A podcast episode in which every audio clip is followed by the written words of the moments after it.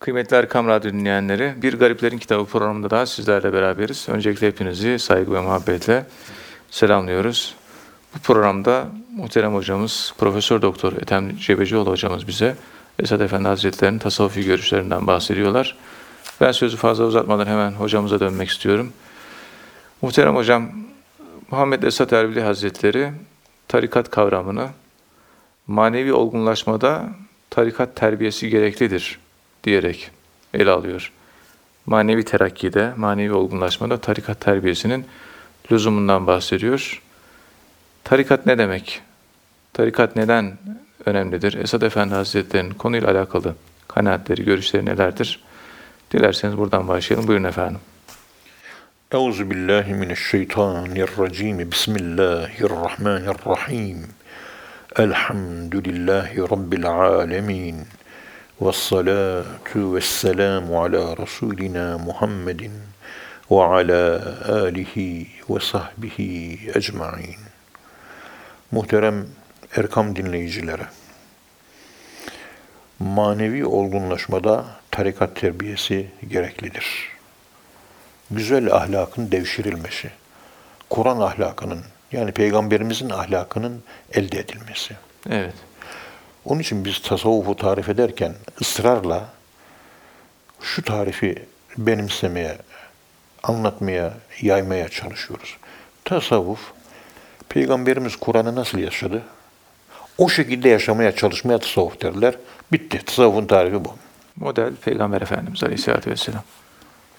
Bu tarifi ben yaptıktan sonra doğru mu yanlış mı üzerinde çok e, kendi kendime müzakereler yaptım.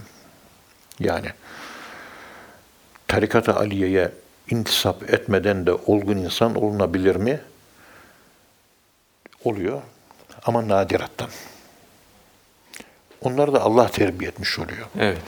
Yine bir terbiye eden var yani. Edde beni Rabbi. Peygamberin terbiye eden Allah'tı. Çok değerli bir hadis profesörü arkadaşım var.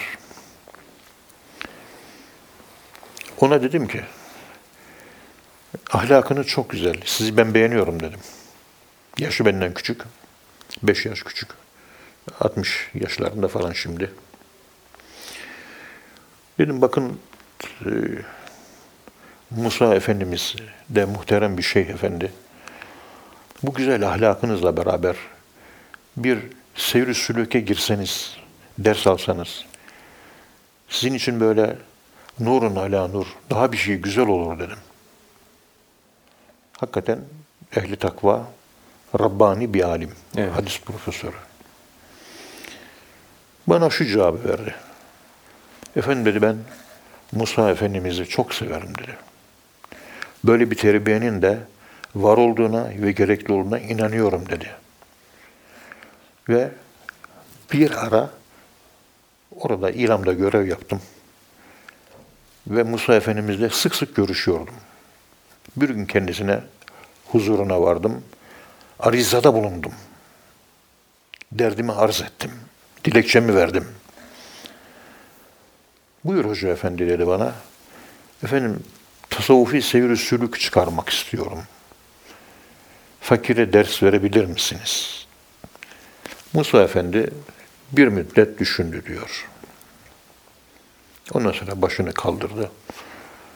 Evladım, tarikat ve zikir dersi veriyoruz. Bunun gayesi güzel bir ahlaka sahip olmak. Sizde seyri sülükten sonra meydana gelecek güzel ahlak şu anda var. Dolayısıyla gerek yok dedi diyor. İhtiyacı yok yani. Zaten Yani olgun, olgunlaşmış. Gerek yani. yok. Tabi gece teheccüd kılıyor, tesbihatı evet, var, evet. bilmem nesi var, yapıyor bunları.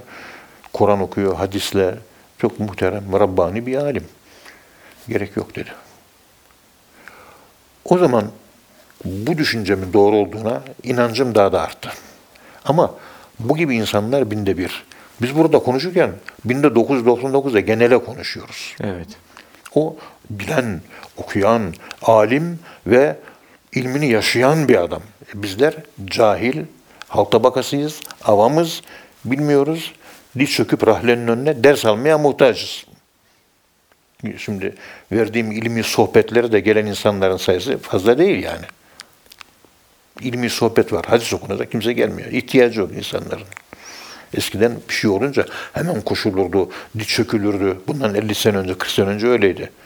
Televizyon çıktıktan sonra bu kayboldu gitti maalesef. Evet. İşte işin bu yapıyı, bu görüntüyü ortaya koyduktan sonra tarikat terbiyesi 1999 genel insanlara, avam insanlara, Genele konuşuyoruz. evet takvasını ve peygamberimizin ahlakını gerçekleştirememiş insanlara göre konuşuyoruz. Onun için Osman Efendimizin bir lafı var. Dersine bakmıyoruz diyor. Ahlakının yüksekliğine bakıyoruz diyor.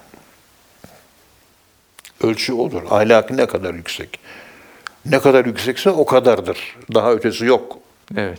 Muhammed Esad Erbil Hazretleri önce tarikat kavramını manevi olgunlaşmada tarikat terbiyesi gereklidir.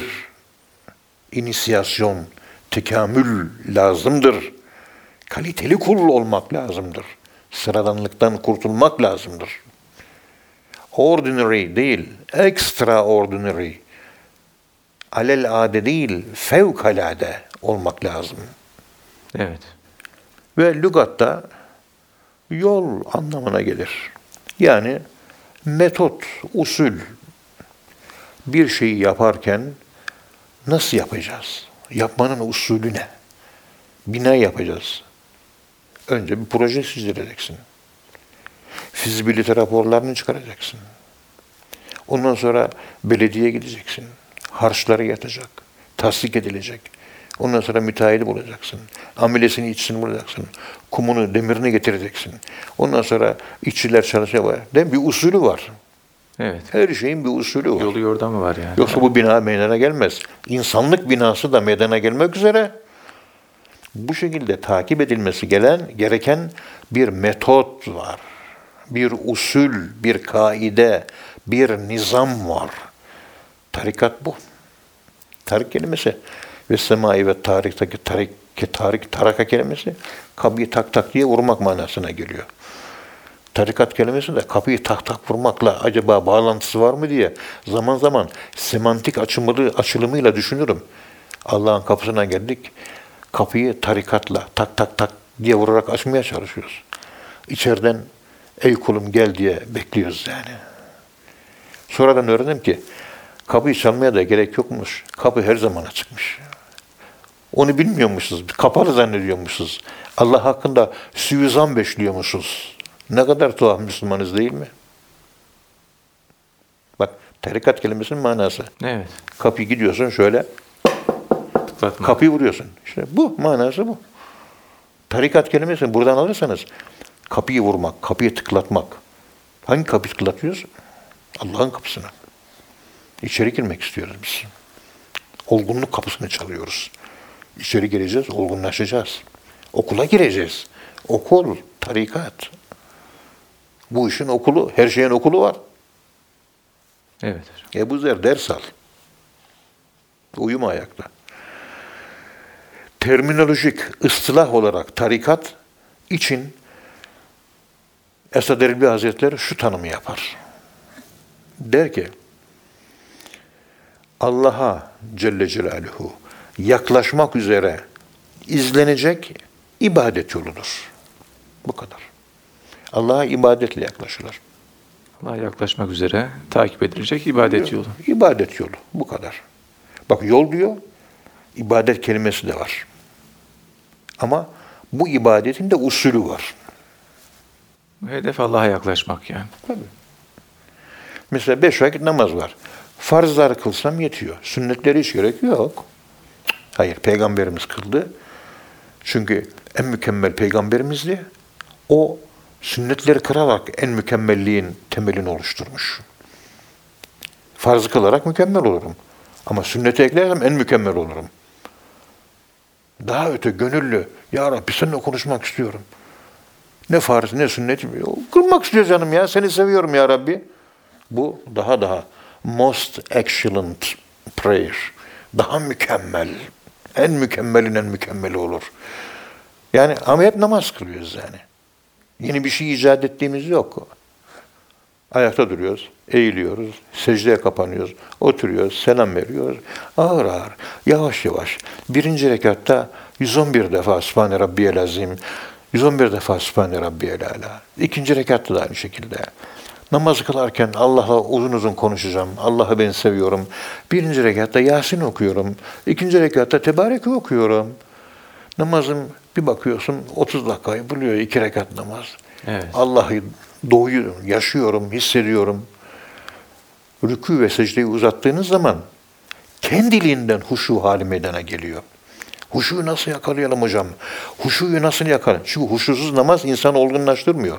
Kat eflehal mu'minun ellezine hum fi salatihim haşiun. İnananlar kurtuldu. Ama namazı huşuyla kılarsa kurtuldu. Kılmazsa kurtulamadı. Tutulamadım.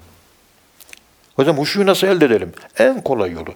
Ortaokul talebelerine, Muradiye'nin talebelerine gidiyoruz, konuşma yapıyoruz. Bazen otelde topluyorlar talebeleri, onlara bir hafta namaz kılma dersi veriyoruz. İdareciler uyanık da talebelere namaz şuuru nasıl verilir? Onun üzerine eğitim. Anlattım huşu 121 de 111 defa Sübhane Rabbiyel Azim. 111 defa Sübhane Rabbiyel Azim. İstesen de istemesen de sende huşu meydana geliyor. İstemesen de meydana geliyor. Tekrarlar huşu doğururlar. Tekrar huşuyu doğurur. Aynı şeyi tekrarlıyorsun. Allah, Allah, Allah, Allah. Huşu doğur. Çabuk doğurur. Evet. Sübhane Rabbi, Sübhane Rabbi. Onun için zikir dikey çıkıştır. Diğerleri hep yataydır. Horizontaldır. Vertical değildir. İşte Allah'a gitmek üzere tutulacak ibadet yolu. Bir iki rekat doya doya bir Allah'la konuşayım. Allah'la bir kucaklaşayım ya. Onu bir hissedi vereyim böyle. Bir ağlay vereyim. Böyle bir kendimden geçeyim. Namazın melankolisine bir giri vereyim. Onun mavi, moody dünyası, böyle huzur veren dünyasında bir kaybolu vereyim. Ne oluyor acaba? Hiç böyle zevkini namaz kıldığımız var mı bizim? Peygamberimiz teheccüd namazlarını biliyorsunuz kılmak peygamberimize farz. Ama uzun kılardı. 5 saat, 6 saat, 8 saat kılardı. O da peygamberi uzatmak zevkiydi. Cemaate uzun kıldırmaz. Normal kıldırırdı. Ama baş başa Allah olunca uzun tutardı. İman zevki. İman zevki olanlarda namaz uzun olur. Yavaş olmaz. Çok seviyor. Sevdiğiyle işte beraber olmak istiyor. Ayrılmak istemiyor. Ayrılmak istemiyor.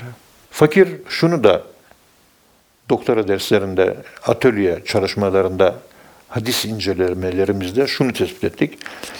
Peygamberimiz kendi içinde bir tekamülü var. Peygamber. 610 senesi peygamber oldu. Bir tekamülü var değil mi? 610 senesinde. Evet. Bir de aradan 22 sene geçmiş. 20 sene geçmiş. 630 senesi. O zaman da bir tekamülü var. Aynı tekamül mü? Değil. Değil. Bizim bilemediğimiz kendi çapında bir tekamülü var. Peygamberimizin ömrünün son yıllarında en çok artırdığı amel ne olmuş? Bunu tespit ettik. Bir, namazı uzun kılmak. İki, Kur'an-ı Kerim'i çok okumak. Üç, tefekkürü, murakabeyi bol yapmak. Yaş ilerledikçe değil mi? namazı Bizim- artıyor. Kur'an. o seviyesi yüksek halife abilerimiz çoğunu ben hep röportaj yaptım. Rahmetli Sami Efendi Hazretlerinden kalan halifeler. Bunların 45 tanesi sayısı. Ee, 40 ile görüştük. Hemen hemen hepsinin de hayatı bir kısmını yayınladım. Bir kısmı yayınlanmak üzere. Bir kısmını da tasarlıyorum. İnşallah. Hemen hemen hepsi yaşlı insanlar. Onları konuştum. Hepsinin hali buydu. Kur'an çok okumak, murakabe tefekkürü çok yapmak, namazı çok ve uzun kılmak. Hepsinde bu hal var. Şeyh efendilerimizde de bu hal var. Evet. O Allah'la olan münasebeti. Ondan sonra kullar bazında da ihtiyaç sahiplerine yardım etmek, hastayı ziyaret etmek, İmam Hatip okulları açmak, Kur'an kursları açmak, işte talebe yurtları açmak, talebelere burs sağlamak, fakirlere yiyecek vermek gibi Allah'tan alınan bu enerjiyle bu tür salih amellerin artması söz konusu. Evet hocam. İnşallah Cenab-ı Allah bu seviyeye idrak edebilmeyi hepimize nasip etsin. Amin, Kolay amin, değil. Amin. Cümlemiz hocam inşallah. İşte ibadetle Allah'a varmak. Ama ibadetin metodunu, yolunu tarikat tayin ediyor. Teheccüd kılıyor. Evabi namaz kıl diyor. Şükür namaz kıl. Abdest şükür namaz kıl. Hacet namazı kıl. O kadar çok namaz var ki. Kılalım, kılalım. Bir gün iki rekat namaz kılarız. Kıldıktan sonra da uzun uzun ilim yaparız dedi. Bir profesör hocamız. Süleyman Ateş'te Farabi konferans salonunda dinliyordu. İki rekat yani kendinizi siz merkez alıyorsunuz hoca dedi. Arkadaşı profesör, biz talebeyiz o sırada. Siz iki rekat dört dakikada kılıyorsunuz, rahatlıyorsunuz. Tamam, size yetiyor. Bir de Allah'ı çok seven insanlar oluyor. Tatmin olmuyor. Daha doyasıya kılmak istiyor. O da iki saat kılmak istiyor. Senin gibi dört dakika değil diyor. Bırakın o da dört, iki saat kılsın diyor. Müsaade edin diyor. Sen imanın iki, dört dakikada tatmin oluyor. Evet, adam imanı kuvvetli. Feyzi kuvvetli. Evet. O iki saatte kala kala zor tatmin oluyor diyor. Doyamıyor Allah'a diyor. O da iki rekat, bu da iki rekat. Süleyman de bu cevap verdi. O da haklısın de göreceli bir şey bu dedi. Ama ben dedi dört rekata tatmin oluyorum. Tamam siz olun Hoca Efendi. Ben de iki saat kalarak tatmin olayım dedi. Evet. Biz hakem olarak Süleyman Ateş'e haklı bulduk talebeler. Doğru söylüyordu yani. Geçiştirmiyoruz namazı. Biri geçiştirmekten bahsediyor. Allah'a kulluk. Allah demek. ilimden de üstün. Yani Allah'ın zatı ilimden de üstün. İlim imamı Ebu Hanife ders verirken işte oradan Şeybani Rai galiba o geçiyor yoldan. Geçerken saygıyla kalkıyor. Pardon İbrahim Ethem Hazretleri geçiyor. Böyle saygı gösteriyor, hürmet ediyor. Talebeleri 100-150 kişi imamı Ebu Hanife'nin tabi derviş kılıklı, üstü başı kıyafeti böyle yakışıklı değil. Böyle garip, dilenci kılıklı. Bir Allah dostu İbrahim Ethem sultanlığı terk etmiş. O gittikten sonra efendim diyor, siz bir alimsiniz. Bakın diyor, şehrin en büyük zatı sizsiniz. Ama bu da dilenci kılıklı böyle gariban bir adam. Yani çok saygı gösterdiniz. Halbuki siz alimsiniz. O da diyor ki, o biz Allah'ın dedikodusuyla meşgul oluyoruz burada. O Allah'ın zatıyla meşgul oluyor diyor. Allah'ın zatı ilimden de üstün, senden de, benden de, peygamberimizden her şey üstün. Subhandır o Allah. Ve vele zikrullahi en büyük şey. Ekberu Allah'ı hatırlamaktır. Yok benim ilim önce gelir. Yok ilimde iman önce gelir. Önce iman gelir. Önce iman. Evet. İlim arkasından hemen gele, hemen arkadan o gelecek ama. Başka bir şey gelirse yine problem var. Önce inanacağız. Ondan sonra ilme devam. İkinci adım. İkra bismi rabbikellezi halak. Okuma yap. İkra, okuma yap. Bismi rabbikellezi. Allah üzerine okumak. Allah'ı ilim üzerine okumak değil. İlmi Allah üzerine okumak. Bismi, ikra bismi rabbikellezi halak manası bu. Adam bunu bile anlamıyor. Kalkıyor diyor ki önce diyor ilim yapacaksın. Ondan sonra Allah'a inanacaksın diyor. Az önce yazı okudum. Düzeltme yaptım. Evet. Editoryal.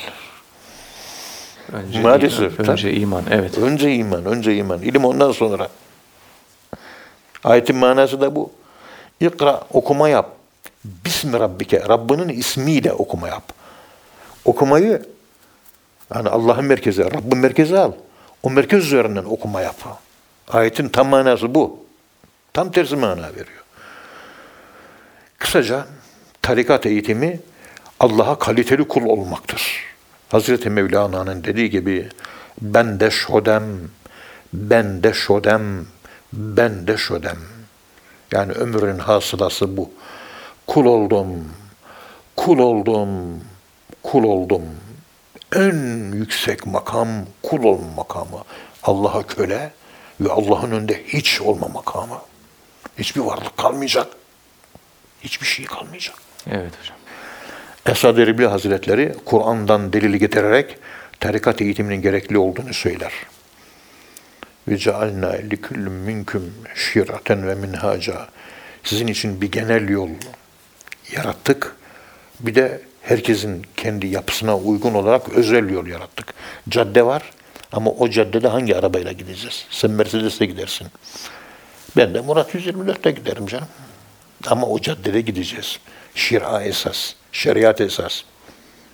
Onun için de usul neyse hangi usulden hoşlanıyorsan Nakşibendi usulünden Nakşibendilikle gidersin. Kadiri usulüyle olursa Kadiri, hafi zikir, cehri zikir. Hangisi? O da Allah'a götürüyor, o da götürüyor. Ama şira, ana yol onun üzerinde. Renkleri beğenebilirsiniz. Ana yolun üzerine saptığınız zaman ne renk kalır, ne minhaç kalır, ne şira kalır, ne Allah, ne din, ne peygamber kalır. Allah muhafaza buyursun. Allah muhafaza buyursun. Evet. Esad Erbil Hazretleri Kur'an'dan delil getirerek tarikat emrin eğitiminin gerekli olduğunu söyler. Her biriniz için bir şeriat ve aydınlık, münevver bir yol tayin ettik. El-Maide 48. Bu ayette geçen minhaç lügatta aydınlık yol demektir minhaç. Minhaç. Evet. Aydınlık yol. Fahri Razi tefsiri kebirinde bu minhaç kelimesini şöyle açıklar. Ey kullarım, her birinize iki şeyi vacip kıldım. Birincisi şeriat, ikinci tarikat. Vacip diyor. Yani şeriat nasıl vacipse tarikat. Şeriat yolunda yürümenin usulü. Öyle bir usulünüz olsun. Tarikattır bu da. İkinci ayette şudur Esad Elbi Hazretlerine göre Ey Muhammed Allahümme salli ala Muhammed. Allahümme salli ala Eğer Allahü Teala'nın muhabbetini, sevgisini arzu ederseniz onlara de ki bana uyunuz, bana uyunuz. Ali İmran 31. Yani Allah ayette benim takip ettiğim usulü siz de takip edin demektir bu. Bu ayet bir bakıma Esad Efendimizin buyurduğu gibi İslam'ı, şeriatı Hazreti Peygamber'in yaşadığı gibi yaşamak anlamına gelir. Az önce ifade ettiğim gibi. Ve tarikat özet olarak bundan ibarettir bilce. Ayrıca bu hususta bir hadis-i şerif zikreder Esad Erbil Hazretleri Kuddise Sirruh. Ümmetim 73 fırkaya ayrılacak. O fırkaların hepsi ateşe gidecek. Bir tanesi kurtulacak. Ashab-ı kiram Rıdvanullahi Teala aleyhim hazaratı dedi ki onlar kimlerdir ya Resulallah? Dedi ki benim yolumdan ve ashabımın yolundan gidenlerdir buyurdu. İşte o yol tarikat olmuş oluyor. O usul Resulullah'ın yolu. ve sahabesinin yolu. Sahabenin yolu evet. Bu hadis-i şerifte Peygamber Efendimiz sallallahu aleyhi ve sellem ile ashabının sülük ettikleri şeriat ve tarikat yolunu gayretle, sebatla yerine getiremeyenlerin cehennem azabı ile azap olunacağı açıkça beyan buyurulur diyor Risale-i Esadiye'de. Yolumuz, yolumuz Kur'an'la, sünnetle kayıtlıdır. Onun yanında ihlas da olursa hamdolsun huzurludur. Bismillahi.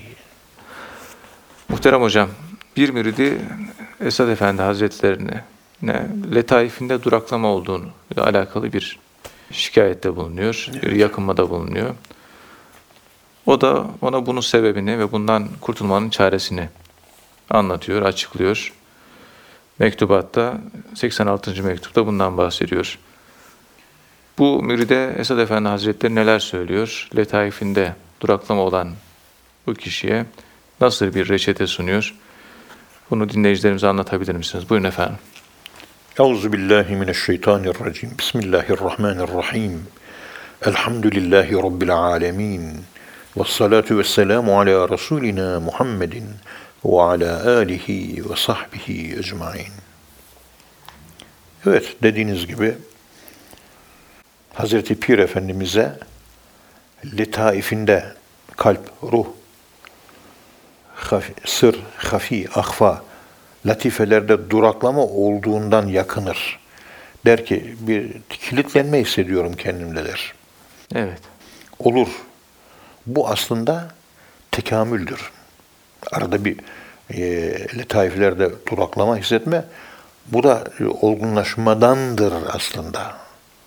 Evet. Çünkü ona rağmen fisserrai ve darrai zikre devam edecek. Daraldım diye bırakmayacaksın. Bu da bir aşama olmuş oluyor. Evet. O da bunun sebebini ve bundan kurtulmanın çaresini anlatır. 86. mektupta şöyle der. Bildiğiniz gibi kalp dış dünyamızda meydana gelen hadiselerin tesiri altında kalır. Mesela kötü havadan vücut sağlığı zarar göreceği gibi insanın kalbi de kasvetli, karanlık, gafletli, dünya ehli insanlarla bir arada bulunmak ve onlarla görüşüp konuşmaktan etki alır. Zamanımızda bu durumdan tamamıyla kurtulmak mümkün değildir. Sosyal hayat çok güçlü. Ki o zaman bu şekilde günümüzde daha fazla yani bu. Osmanlı döneminde Osmanlı döneminde. bu sosyal hayatın hareketliliği insanı maneviyattan alıkoyarsa bugün, bugünümüzde e, hadisat dünyası hızla cereyan eden olaylarla dolu ve her yer insan kaynıyor. Sosyal hayat çok kuvvetli. Acaba nasıl olacak? Evet. kasvetten kurtulmak mümkün değil. İşte bu nedenle çoğu zaman rabıtaya dikkat etmek ve sık sık rabıtayı uygulamak lazımdır. O zaman ancak insan kalp kasvetinden kurtulur. Ya iyi insanların yanına gideceksin, onlarla sohbet edeceksin. Veyahut da aşklı dervişler onlar, onların yanına gideceksin. Veyahut da rabıta yapacaksınız. Merkeze kontakt kurup oradan cereyan gelmesini bekleyeceksiniz. Evet. Yani fişi e, takacağız yani. Fişi takacağız. Rabıtanın en kolay şekli şudur. Vekûnü ma'as sadikin. Sadıklarla, Allah'ın doğru kullarıyla beraber olunuz. Et-Tevbe 119 ayetinde emredildiği gibi müridin düşünce bazında mürşidini hatırlayarak onun yanında olduğunu his ederek yanındaymış duygusuna kapılarak şeyhini yaşayarak ona göre davranması rabıtanın en kolay şeklidir. Vakitlerinizi çokça rabıtayla geçirmek suretiyle Allah'ın lütfunu ummak gerek. Yani bir bulut rahmet ile gelip serinlettiği gibi, akan feyizlerle gönlümüzün ferahlandığı gibi, fakirin ıslahına göre rabıta buna benzer, garip kuşun seke seke kaftağına gittiği gibi, Evet. toparlaya toparlaya karıncanın Kabe'ye gittiği gibi, yavaş yavaş, yavaş yavaş, yavaş yavaş. Evet, iklim şartları insanın maddi sağlığına nasıl zarar veriyorsa, maneviyattan soyutlanmış ve Allah'tan uzak, dinsizleşmiş bir toplumun içerisinde insanlar sosyal hayat münasebetiyle karşı karşı geldikleri için etki alırlar. O etki neticesinde kalplerindeki o iman tatlılığını, o zikir lezzetini duyamaz hale gelirler. Yani kirlenirler. Kalp hassasiyetini, ışıklılığını kaybeder. O kalp taze ve saf iken nasıl duyarlı oluyorsa, o saflık ve duyarlılık yediğimiz içtiğimiz haramlar, faizlerle kararır. Dış dünyadaki gördüğümüz manzaralar, yanlışlar, eksikler, kötü insanlarla bir arada bulunmak, günahkar insanlarla arkadaşlık yapmak zorunda kalmak, aynı iş yerinde Allah'ı inkar edenle beraber aynı dairede çalışmak akşama kadar. Onun için bu zamanın dervişleri zikir çekerken ondan meydana gelecek tesirler bir gün içerisinde kaybolup bitiyor. Onun için her gece iki buçukta kalkmalı. O Allahümme inni uridu en üceddidel imane ve nikaha tecdiden bi kavli la ilahe illallah imanı yenileme anlamına gelen zikrullah'a devam etmek lazım. Tazelenmek lazım. sosyal hayat, modern hayat insanın ruhunu bayatlatıyor. Evet. İnsanı hissizleştiriyor, duygulaştırıyor, duygusuzlaştırıyor. Haberlerde izledim. Adamcağız düştü arabadan. Kıvranıyor. Özel otomobiller. iki dakika süreyle, üç dakika süreyle otomobillerin hepsi görüyor, yavaşlıyor. Ona baka baka gidiyor. Tem otoyolunda İstanbul'dan İzmit'e giden, geçen arabalar adam ayağı kırılmış. Yolun kenarında bağırıyor. ızdırap çekiyor. Kamera da çekiyor onları. Hiç kimse durmuyor. Kimse durayım yardım Modern edeyim demiyor. hayat Evet. insanı hissiz hale getirmiş. O durup geçenler var ya, acıma duygusunu kaybedenler, acımadıkları için yarın ahirette acınmayacak olanlar. Üç dakika sonra zavallı bir kamyon şoförü geldi de, o durdu indi. Kamyoncular çok merhametli oluyor. Onu da yani başımızdan geçen olaylarla biliyoruz. Özel otom- otomobil sahipleri. Hiç kimse yardım edeyim bilmem ne. Çok nadirattan. Evet. Adam inledi, bağırdı, çağırdı. Duygusuz, merhametsiz bir toplum. Çünkü modernizasyonun varacağı son nokta bugünkü Avrupa ve Amerika, Kanada gibi ülkeler değil mi? Evet. Avustralya. Suriye'de işte 500-600 bin kişi öldü, şehit oldu değil mi? Evet. Onun için hiçbir Avrupa ülkesi yardım konusunda veyahut da bir e, acıma konusunda bir kıpırdama gözüküyor mu? Yok. Gözükmüyor. Yok yani. İşte peşinden gittiğimiz Avrupa'da bizi kendisine dönüştürmeye çalışıyor. Dönüştükçe biz de acımasız ve merhametsiz oluyoruz. İleride olacağımız Amerika insanı gibi, Avrupa insanı gibi, Kanada, Avustralya insanı gibi olacağız. Yok. Modernleşen insanda merhamet kaybı. Bizim medeniyetimiz merhamet medeniyeti. Dolayısıyla medeniyet erozyonuna maruz kaldık. Cumhuriyetten beri. Reddi miras ettik Osmanlı'yı her yönüyle.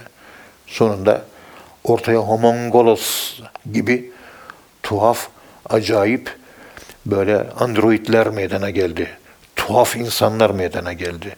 Tanıyamıyoruz insanları. Zulme seyirci, seyirci kalıyor. Zalimi alkışlıyor. Kötüye iyi diyor. Yanlışı övüyor. Kötüleri alkışlıyor. İyileri kötülüyor. Doğruların yanında olmuyor. Şu anda Türkiye'de yaşadığımız bu değil mi bizim? Evet. Maalesef. Maalesef. İnşallah yani imanı elde etmek için zikrin çok yapılması lazım. Çok çok yapılması lazım. Ama çok çok zikir dahi yetmiyor. Bu devirde bir kazanıyoruz, iki harcıyoruz. Onun için tarikata girmeden Hacı Gedikli abinin böyle bir açıklaması vardı. Hayatını yayınladık kitap olarak. Tarikat niçin lüzumludur? Eskiden diyor memur çalışırdı, maaş yeterdi diyor. Fazla gider yoktu diyor. Şimdi gider çoğaldı diyor. Çok giderimiz var Gider fazla. Yani bir kazanıyor, iki gidiyor. Onun için mesaiden sonra semt pazarlarına gideceğiz. Fazladan limon satacağız. Maydanoz satacağız.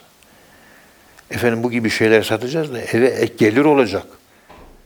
Bir ay içerisinde 5-6 pazara gidecek. Her pazara gidişte 200-300 lira para kazanırsa 1800 lira oradan alacağız. 2000 lira da maaşımız. iki maaş girecek ki o ev geçinsin. İşte fazla mesaiye ihtiyaç var. Şeriat tamam bitti ama yetmiyor. O zaman maneviyat yoluna, tarikata, fazla çalışmaya, fazla mesaiye ihtiyaç var. Evet. Herkes iki buçukta yatsın, yatabilir. Biz Resulullah gibi kalkacağız. Biz Resulullah gibi ayakta duracağız. Ve Peygamberimiz gibi secdelerde hüngür hüngür ağlayacağız. Sonumuz herhalde o zaman felaha ulaşabilir.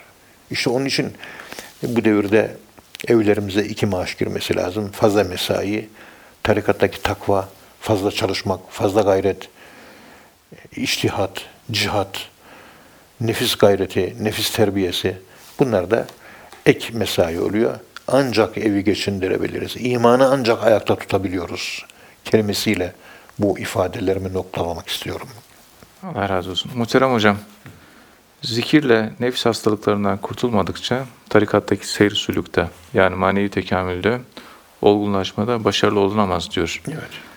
Esad Efendi Hazretleri ve zikrin nefis terbiyesindeki rolüne e, dik- Evet. dikkat çekiyor. İşte nefsi emmaresini temizleyen kişi kurtuluşa erdi ayet-i kerimesini Şems suresi 9. ayeti e, örnek göstererek. Bu zikrin nefs terbiyesindeki rolü nedir? Yani biraz önce bahsettiniz. İşte yani ay sonunu getirmek zor. İşte gider fazla. Burada da herhalde zikir devreye giriyor. Buyurun hocam. Bismillahirrahmanirrahim. Evet Vahit Bey. Kat efleha men zekkaha ve kad khâbe men dessâha. Nefsini arındıran kurtuldu. Arındıramayan kaybetti. Bitti. Hüsrana uğradı. Esad Efendimiz tabii ruhun tasfiyesi ayrı bir olay. Nefsin teskiyesi ayrı bir olay. Evet. Ama birbirlerine yardımcı olan hususlar. Birbirini tamamlıyor. Esad Erbil Hazretleri bunu anlatırken şöyle söylüyor. Sizin de bildiğiniz gibi bedenen hasta olan insanların varmak istedikleri yere ulaşmak için yürümeye gücü yoktur diyor. Bedenen hastası. Maddi hasta. He, maddi hasta. Evet. Diyorsun ki bir abimi ziyaret edeyim. Ama hasta. Adam Yürüyemiyor. Nasıl, Yolda hasta yürüyemiyor. nasıl gidecek? Yani bu maneviyat yolunda da aynı şekilde nefsi hasta olanlar mesafe alamazlar. Ruhu olgunlaşıyor. Ruh çabuk olgunlaşır Allah Allah diyerek. Ama nefis olgunlaşması 60-70 sene alıyor. Onun için Mevlana 7 yaşında biz başladık diyor. Nefis terbiyesine, riyazata. Yaşımız 70'e geldi. Hala riyazat yapıyoruz. Utanıyorum ben diyor. Hamama gittiğim zaman diyor. Kaburga kemiklerim gözüküyor diyor. Yani o kadar zayıflamış, o kadar ineze diyorlar. Çok aşırı zayıf. Böyle az yiye yiye. Yani o zayıflığımdan kemiklerim görmem. Yani bir insan kılığından neredeyse çıktım demek istiyor şekil olarak. Zayıflıktan dolayı. Yaşım 70 oldu. Hala ihtiyacım var riyazet ediyorum. Nefis terbiyesine hala ihtiyacım var. Nefis bırakmıyor bir türlü yani. Cüneyd-i Bağdadi Hazretleri de öyle söylüyor. Yaşım 120, nefis hala ayakta diyor. Ölmesine rağmen hala başını arada bir gösterir diyor. Onun için nefis ve ma überrü nefsi. Evet. O kadar. İnnen nefsele emmâratun bis-sû'i.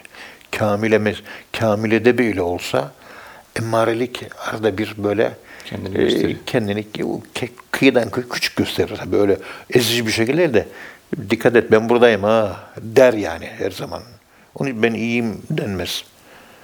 Onun için İmam Gazali Kimya-i Saadet'te buyuruyor ki nasılsın diye soranlara iyiyim demeyin, iyi değilsin diyor. Ama Müslümansınız, kötü de olamazsınız. Kötü değilim, kötülüm, kötüyüm de demeyin diyor. Ya kötüyüm de iyi olmaya çalışıyorum deyin. Doğrusu budur diyor. Evet. Ya işte maneviyat yolunda da aynı şekilde nefsi hasta olanlar vardır. Bir yerden bir yere gidip mesafe alamazlar. Nefsi emmaresini temizleyen kişi kat efleha men zekkaha felaha erdi, kurtuluşa erdi. Şems suresi ayet 9. Bu ayet-i kerimeye göre her insanda nefsi emmarenin rahatsızlıkları vardır. Nefsi emmarenin hastalıkları vardır. Her insanda, her insanda vardır. Peygamberimiz benim nefsim şeytandı. Uğraştım, sonunda Müslüman oldu. Artık bana kötülüğü emretmiyor diyor. Evet. Peygamberimiz bile kendi kendine böyle bir çabasından bahsediyor. İslamlaşmış nefis. Kötülüğü emredemez hale geliyor. Yani kafasından kötü düşünce geçmiyor. Düşüncenin kendisi şeytan, cin demiştik değil mi? İşte Evet. o kayboluyor. Tamamen gidiyor. İşte Allah'ı zikretmek kalbe şifa verir. Beyhaki, Deylemi, Keşfül Hafa hadis kitaplarına geçiyor. Allah'ı zikretmek kalbe şifa verir. Zikrullah cilaül kulub. Reçete açık yani aslında da. Reçete açık ortada. Hadis-i şerif işte bundan kurtulmanın yolunu gösteriyor. Şifadır. Nefsi emmareye zikirle nefis hastalıklarından kurtulmadıkça tarikattaki, seyir sülükteki yani manevi tekamülde olgunlaşmada başarılı olamazsınız. Yol alınamaz. İlle o zikir nuru nefsin hastalıklarını tedavi edecektir ama zikrin nurunu artırmak lazım. Nefsin nuru, yani nefsin kötülükleri zikrin nuruna galip gelirse o çekilen zikir nuru zaman içerisinde inkıtaya uğrar, söner ve zayıflar.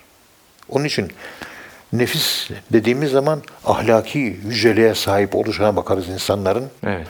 E, zikir denildiği zaman kalp, ruh, sır, hafi, ahfa gibi letaiflerde çekmiş olduğu zikirlere ve bu zikirlerin niteliklerine dikkat ederiz. İkisi aynı anda.